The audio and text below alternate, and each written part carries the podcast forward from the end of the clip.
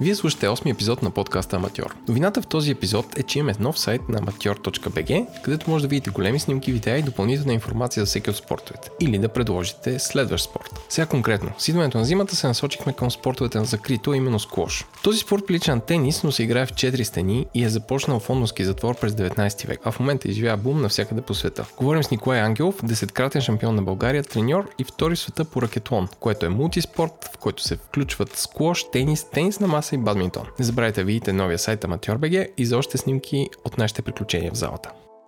Намираме се в Sofia Squash Center, което се намира по пътя за летището между Искърско шосе и мисля, че булевард Дурсел се казва. И сега ще помоля моя гост и сквош треньор да се представи. Здравейте, казвам се Николай Ангелов. Дългогодишен състезател съм по сквош. Вече годините не ми позволяват да продължавам да, да се занимавам професионално с това, но вече, вече сме треньори и то бих казал на доста високо ниво. Така че всичко, което е свързано с сквоши, ще бъде представено от мен в тази рубрика, за което благодаря. А каза дългогодишен, но кога се занимава сквош? Кога за първи път игра сквош? Ами сквош играх за първи път деветдесет деветдесет и шеста година в замъка Хранков. Там бяха направили един... първата зала за сквош всъщност в България. В София, така-така. В България започна всичко в, от един шведски проект. Шведския хотел в Варна, Гранд Хотел Варна, и същия проект беше в Хасково в, на тенис кортовете в града. Един и същ проект. Сквошът тогава не знаех какво представлява, го използваха за склад. За склад, там, там държаха всички ненужни работи от тенис кортовете и там за първи път го видях какво представлява. Не знаехме за какво служи и какво представлява всъщност. Една малка стаичка, така вдълбана под земята, беше там. По-късно разбрах всъщност какво представлява сквошия, каква играе. Като бивш състезател по бадминтон, където почнахме всички треньори, в момента играещи, така се случи, че много близко като, като, и, като предвижване, като идея, като, като техника по-скоро, и започнахме да го практикуваме чисто любителски, чисто от интерес, от разнообразие, и така по-късно в София, в замъка Хранков, направиха първия турнир по сквош. Съвсем любителски, съвсем като промоция на спорта, да се каже. Подеха го Българската федерация по бадминтон в лицето на доктор Пузянт Касабян. Той вкара спорта в, в, на територията на страната ни и на, и на града. И така, леко по леко започнаха да никнат все повече зали. А в момента колко зали има в България? В момента... София и в България, ако знаеш случайно. Ами, в, а, в а, София има над двайсет зали в момента. Обхващаме вече доста градове. Имаме над шест седем големи, големи града, където се играе. А, там това са Варна, Бургас, в Сливен има, в Пловдив, София на Ахелой има в, а, на морето.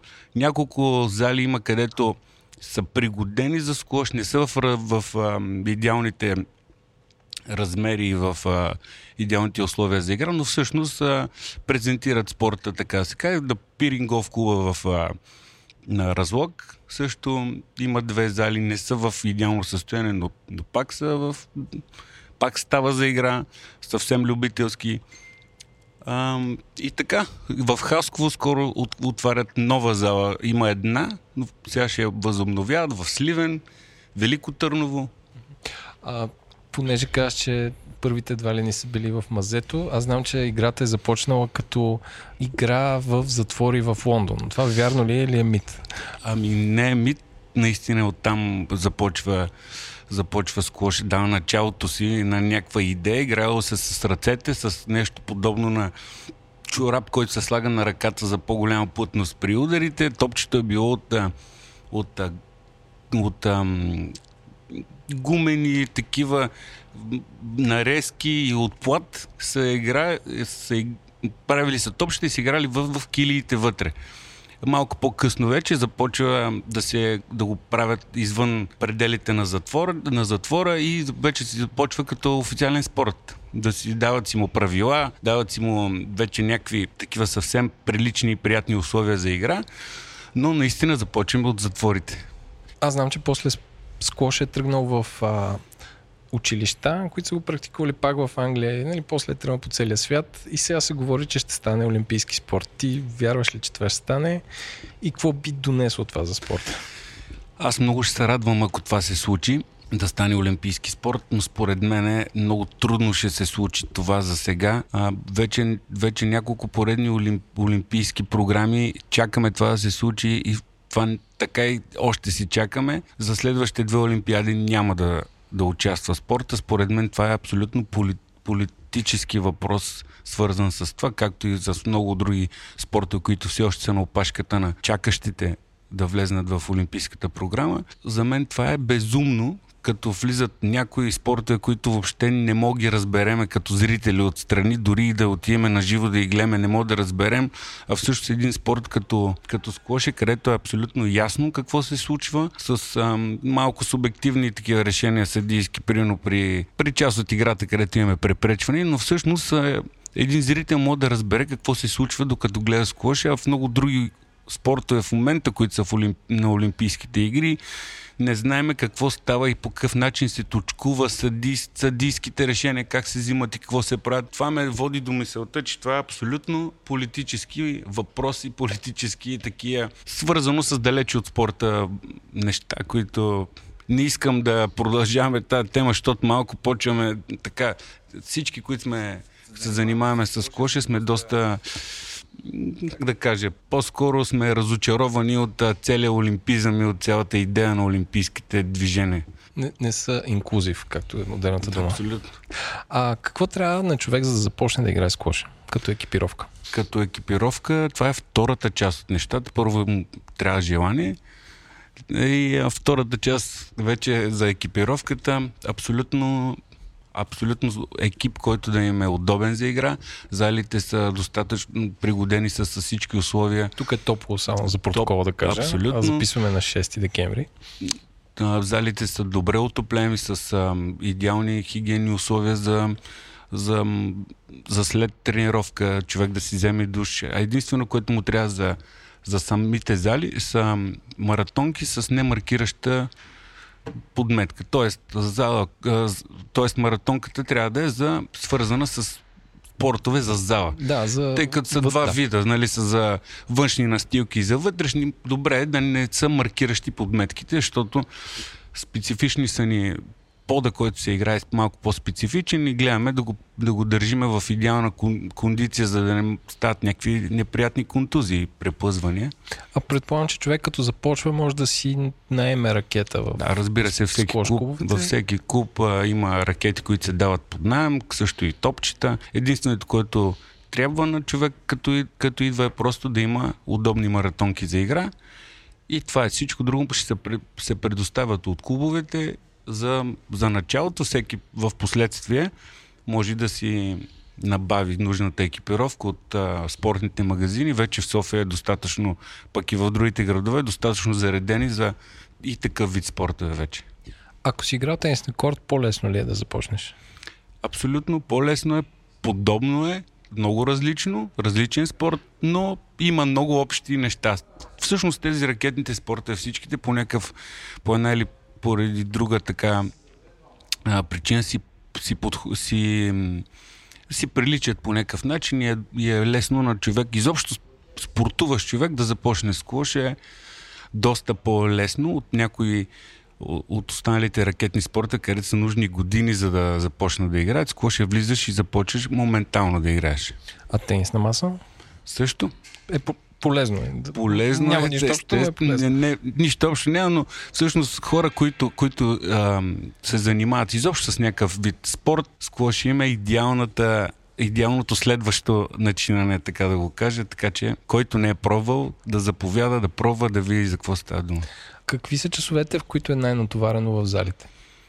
Ами това са обикновено часовете, които са преди работа, между седем и девет и след пет часа по-скоро е много трудно на човек да си намери а, свободен корт, където да практикува или и треньор, който да се занимава с него. Тогава е най-натварената част от, от а, живота в сквош залите.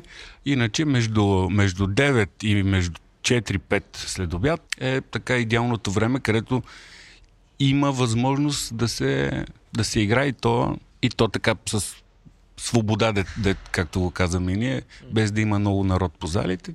Трябва ли да, задължително в началото да имаш треньор? Защото аз мога да дам пример с плуването, където ти можеш да почнеш, нали, да плуваш, но после, ако хванеш треньор, той трябва да те отучи да плуваш, за да те научи. И моето лично мнение за плуването е, че без треньор не става. При скоша така ли? Абсолютно същото нещо и при нас. Много хора идват, идват да играят, играят няколко пъти и след това почват да търсят помощ.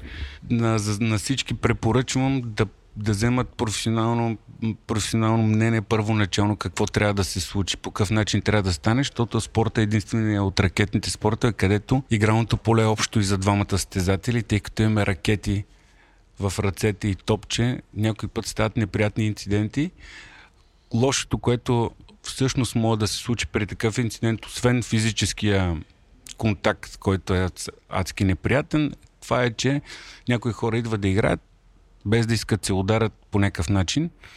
И след това в компании започват едни разговори такива, а бе, знаеш какъв опасен спорт е, там щях да си махна веждата и окото и така нататък. И става лоша реклама на спорта, а той не е по-опасен от а, всички останали. Така че добре, препоръчвам да се вземе първоначално първите два-три пъти а, треньор, който да помогне, да насочи по какъв начин да се случват нещата, най-вече от гледна точка на безопасност. А как да си намери човек партньор, с който да тренира? Предполагам, в клуба може да усетиш някой, който е на твоя а, ниво, може да заребиш приятел, но какъв е пътя да намериш някой човек, с който може да идвате да играете, защото изисква още един човек, нали, само трудно. Значи във всеки, във всеки клуб се е създадена такава, така наречената микросистема и хора, които си посещават един, един клуб, там треньорите могат да насочат а, играчите и организация се прави на, на състезания, които са с, различна, с различно ниво. Uh, тоест за професионалисти, за, на, за напреднали, за начинаещи и за съвсем аматьори. Различни нива са. След едно-две състезания, като направят, хората си се на, напасват по нива и си започват да си правят си групи в а, социалните мрежи, в Viber и така нататък. И там се разбират, идват си и си правят а, такива мини турнирчета приятелски. А, голяма, голяма помощ в това нещо играят и треньорите, защото имат всеки дневно и постоянна видимост над хората, които играят към нивото им. И това подпомага всъщност много да си намери, човек да си намери партньор. Дори без да познава никой, при едно позваняване или посещение в един клуб да попита може ли с някой да играе, веднага ще го насочат, веднага ще му намерят партньор. Така че това е един, бих казал, не проблем, а по-скоро помощ от а, клубовете да привлекат повече хора, така че не е проблемно това. Какъв тип хора заиграват сквош, ако трябва да опишеш някакъв типаж? Ами... Тук сме в а, място, където наблизо има много офис гради, казват, че идват в обедната почивка. А, казва, млади професионалисти ли са? Можеш ли да ги опишеш? Хората, които идват да играят сквош, са будни, отворени хора към нови неща и нови приключения, така да се каже, към нещо ново, което искат да опитат. Това са активни хора. Хора, които са свързани с... Ежедневието ме е свързано с някаква активност. Другата част, която ми е направила впечатление, че са хора, които са свързани с много а, умствена такава заетост. Тоест, примерно, хора, които се занимават с компютри много, с, а, на бюро, които, които се занимават... Значи няма търпение да станат от бюро, бюрото и да дойдат в залата да поиграят един час, да се върна след това.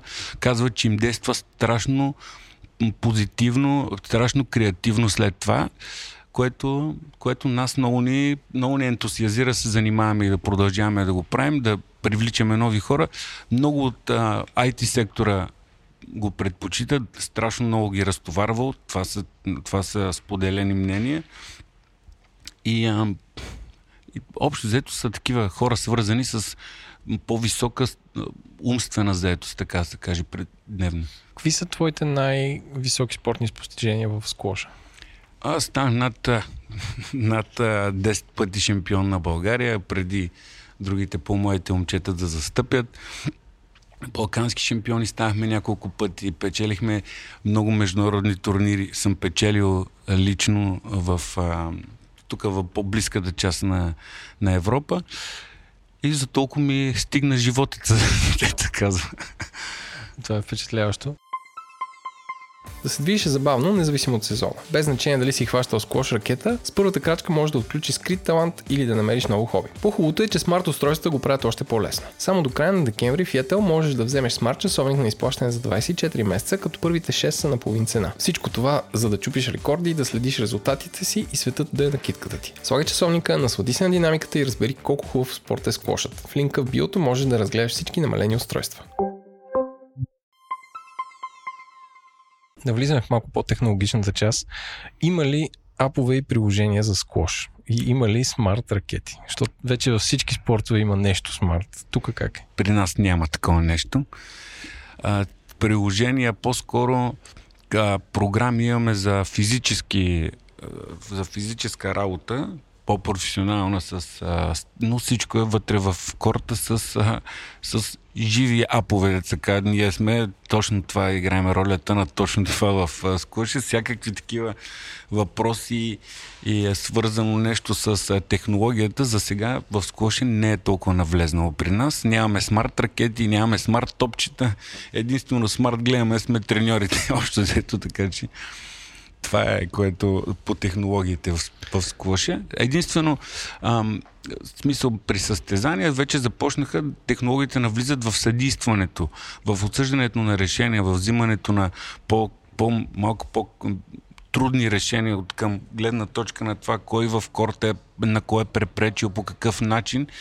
А, слагат се доста камери в... А, на големите турнири, където от различни гледни точки се гледат всяка една фрейм по фрейм, се гледат точно кога, как топчето или, или кой на кого е препречил. Единствено там навлизат технологиите, но чисто като, като тренировачен процес за сега нямаме някакви такива технологии.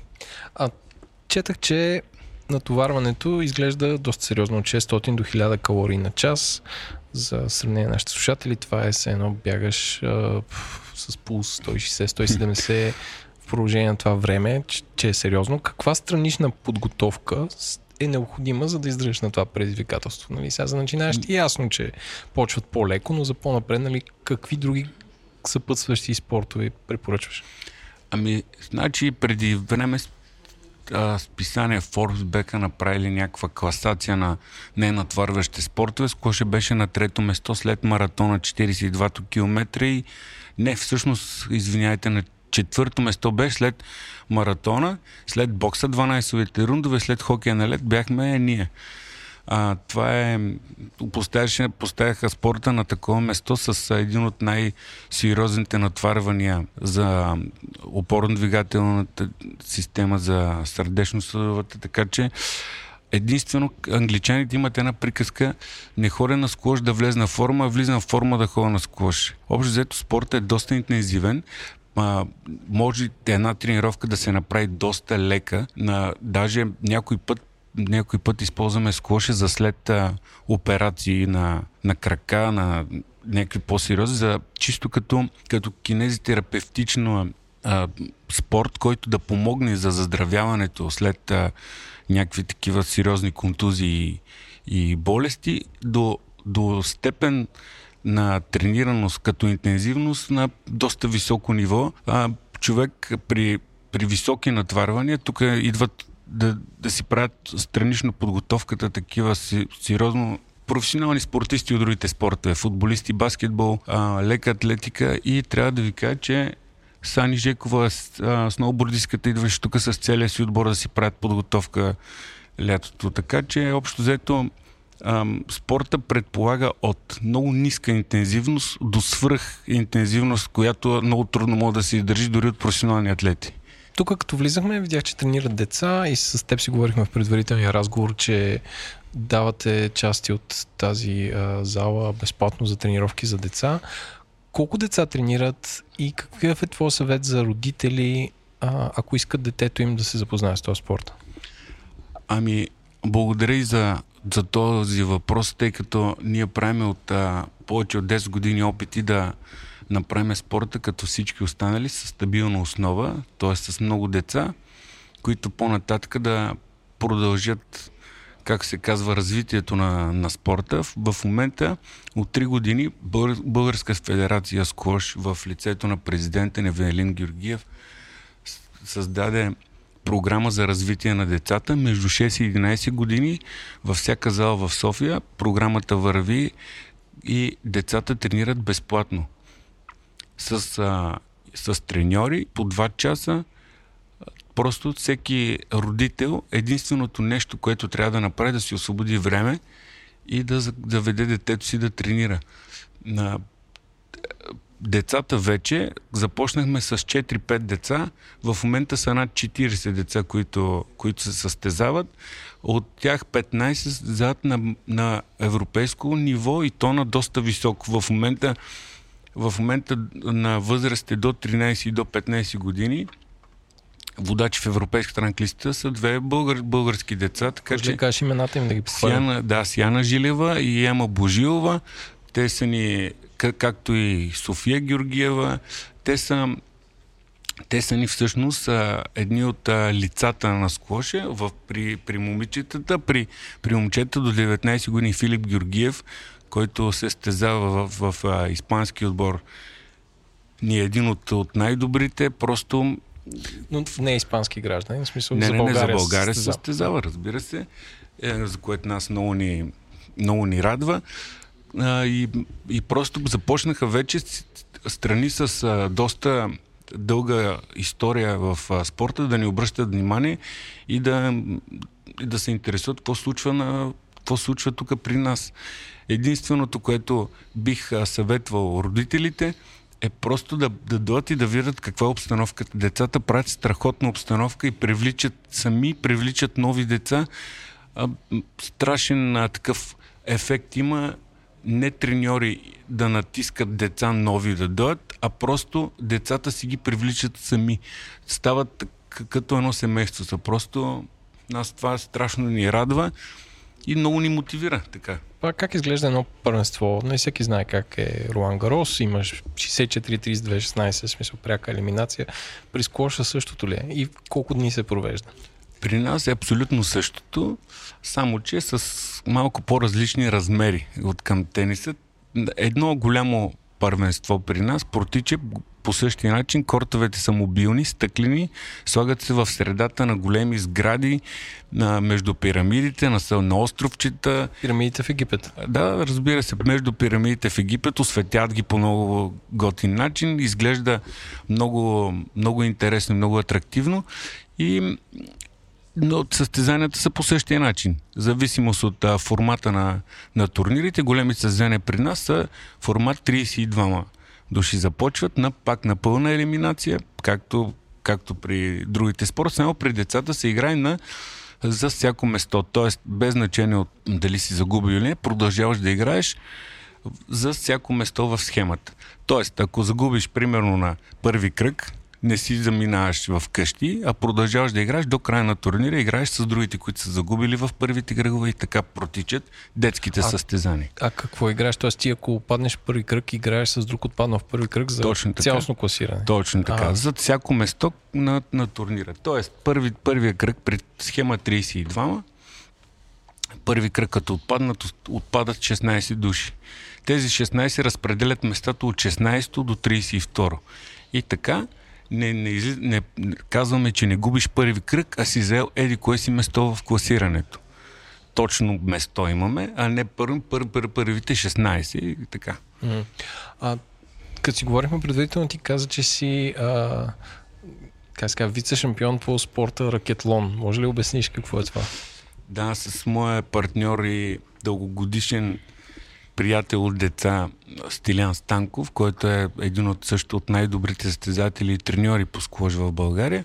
С него преди години започнахме да играем един спорт, който се нарича ракетлон, където сквош е част от него. Това е ракетен многобой. Четири ракетни спорта влизат в един, в, в един матч. Това са тенисна маса, сквош, бадминтон и тенис на корт, където целият матч го играш с един същ противник.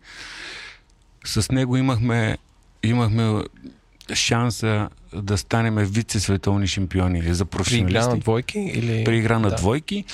А, и имаме само златен медал, всъщност нямаме. Почти пълен комплект от а, медали от световно първенство а, направихме на този спорт, но за сега нямаме в момента бази в а, България, където да, да има и четирите ракетни спорта на едно место.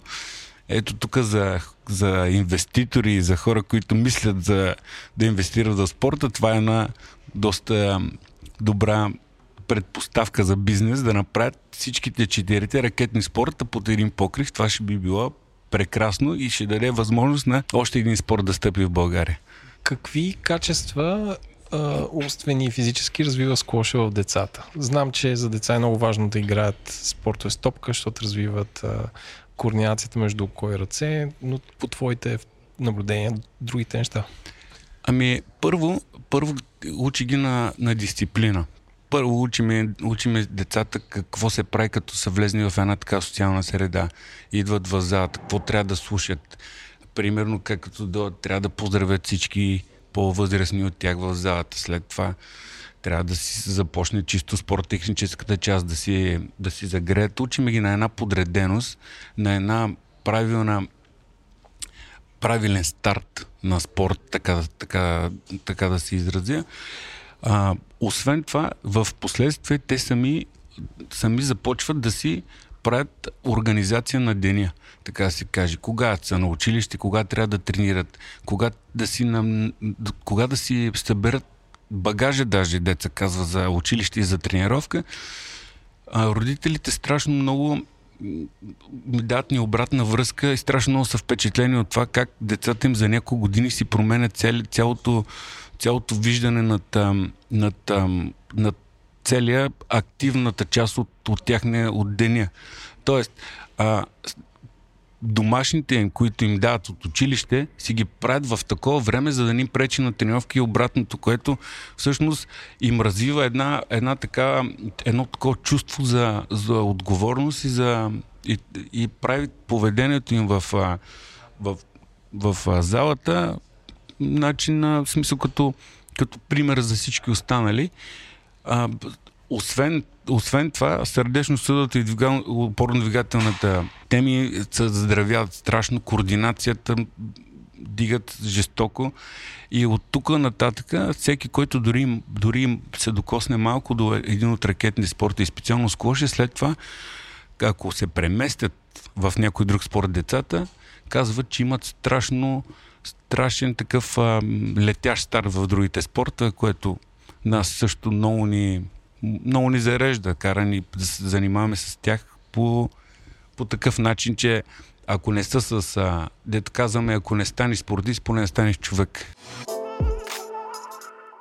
Значи, за протокола сега сме в залата и затваряме зад нас стъклената врата. Затваряме вратата и вече мога да започваме, защото много често ако не затворим вратата, някой наш как влизат при нас, спокойно да си напитат някакви неща, докато да играем. Да питат нещо. И така мога да кажа, ги сурвакаме с тази ракет, където... Така. А хвата къв е като на тениса за форхенд хвата, или, или с пръст? Хвата е, виж, като, като фана ракета, всичко е насочено с това, че имаме стена и тя стената, топката ще реагира в да. нея. При нас много важно е, Като, като играем, да имаме по-голям, по-голям обхват на ага. грипа на ракета, за да имаме контрол над главата. Ага. Тоест, е това не е захват. Всичко гледаме и играем с отворената част на ракета, за да мога като ударим топката, тя да върви напред и нагоре, да дадем такъв спин, че като удари в стената, да тръгне надолу. Ага. Чисто... Тоест, ти сега ми показа сечен удар. Или, или всички са такива? Всички са при нас. Добре. Ние като почнем да играем, само да ти покажа, като почнем да, да, да, да правим ударите, гледаме колкото повече подсичаш, толкова по-плътни удари ще правиш в стената. Аха. Колкото повече лифтираш като при тениса, ще откача нагоре, ще, откача нагоре, ще даже възможност на противника да, да играе. Така че, както при всички спортове, заповядай тук. Тук, тук, а, в средата. Тук трябва да стане. А, така. Това е, като трябва започваме винаги. Гледай да си двата крака стоят двете страни на линията. Това ще ти гарантира, че си на равно разстояние от две странични стени. Всъщност това ти е средата на корта. И тъй като е общо полето за двамата, всички ще искаме да сме на тази... Окей, okay. Така. Тоест, като дойдеш в центъра, Аз сега подавам ти да почни да видиш какво е. Опа! Да. Ето само, така, така да... почват всички. Трябва... така стартират, да идва и назад още. Не, не, не, той, ти ще свикнеш с топката. Първоначално, първите им няколко минути ги запознавам с ракетата и с топката, защото да. е много различно от всичко, така че... Оп. А, така. Сега съм аз, никога не правим два удара поред, защото е много опасно. Да. Инстинкта на, на всеки е, ти като удариш топката, другия веднага се фърля в нея. И ако да. ти решиш да удреш втори път, аз се, има... аз се пазя, не се опитам. Точно така. Трябва да направиш примерно удар и да дадеш възможност на противника да стигне до топката и да удари без ти да му, да му пречиш в този път. Идвай към средата пак.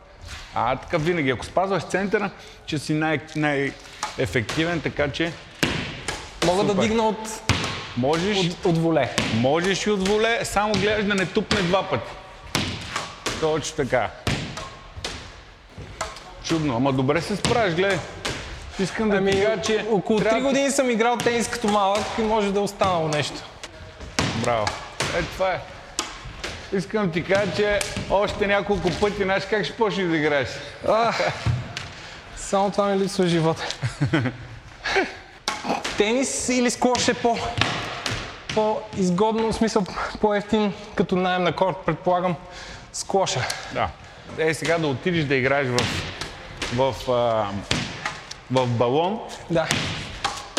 ще ти е някакси почти двойно по-скъпо, отколкото да дойдеш да играеш сквош и то с треньор.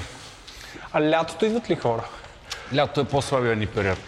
Лятото всички предпочитат да са на въздух, всички са по почивки, е малко по-слабо и малко по-удобно за тези, които искат да си намерят по-удобни часове.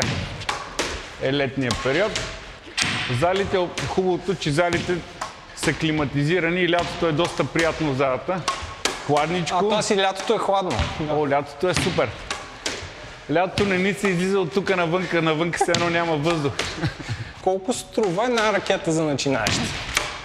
Ами, това е като колко струва за начинаещи. Примерно едни, една ракета за тенис за начинаещи. Може да я вземеш и от, да се казва, от тези онлайн може да я вземеш с, а, от а, трийсет, двайсет, трийсет лева до четири-петстотин лева са okay. ракетите. В това диапазон горе-долу. Абсолютно същото и за сквош. А стените от специална материя ли са? Специална мазилка, да. Специална... А като са стъклени, пак ли са стъклото с някаква... Ами там са закалени много, много Аха, специално стъклата, защото е все пак... Трябва да... Но тук, примерно, тази мазилка е специална сквош мазилка, така, която топката прави, като я удариш, страшен вакуум прави в стените. Много ти благодаря за, за отделеното време и за обяснението на този... Аз благодаря и, и приветствам всяка, всяка една такава инициатива като за спорта, като добре дошла, шапки долу на вас за всичко, което правите и много благодарим за всичко. Вие слушахте Аматьор, подкаст, който е продукция на Говори интернет и Yettel. Не забравяйте да посетите сайта аматьор точка би джи с и с точка за допълнителни снимки, видеа и допълнителна информация за всеки от спортовете. Или да предложите кой да е следващия спорт. Продуцент на броя бях аз, Еленко Еленков, гост беше Николай Ангелов, аудиоредакция от Димитър Панайотов, мастеринг от Антон Велев. Музиката ни е от изпълнителите Кит Пени, Астромаус, Карима и Биксби. Ако този подкаст ви харесва, преди всичко го препоръчите на приятел. Може да оставите ревю в iTunes или Spotify, това ще помогне повече хора да го намерят. Също така може да ни пишете с идеи и предложения за вашата първа стъпка на info at говори интернет точка ком.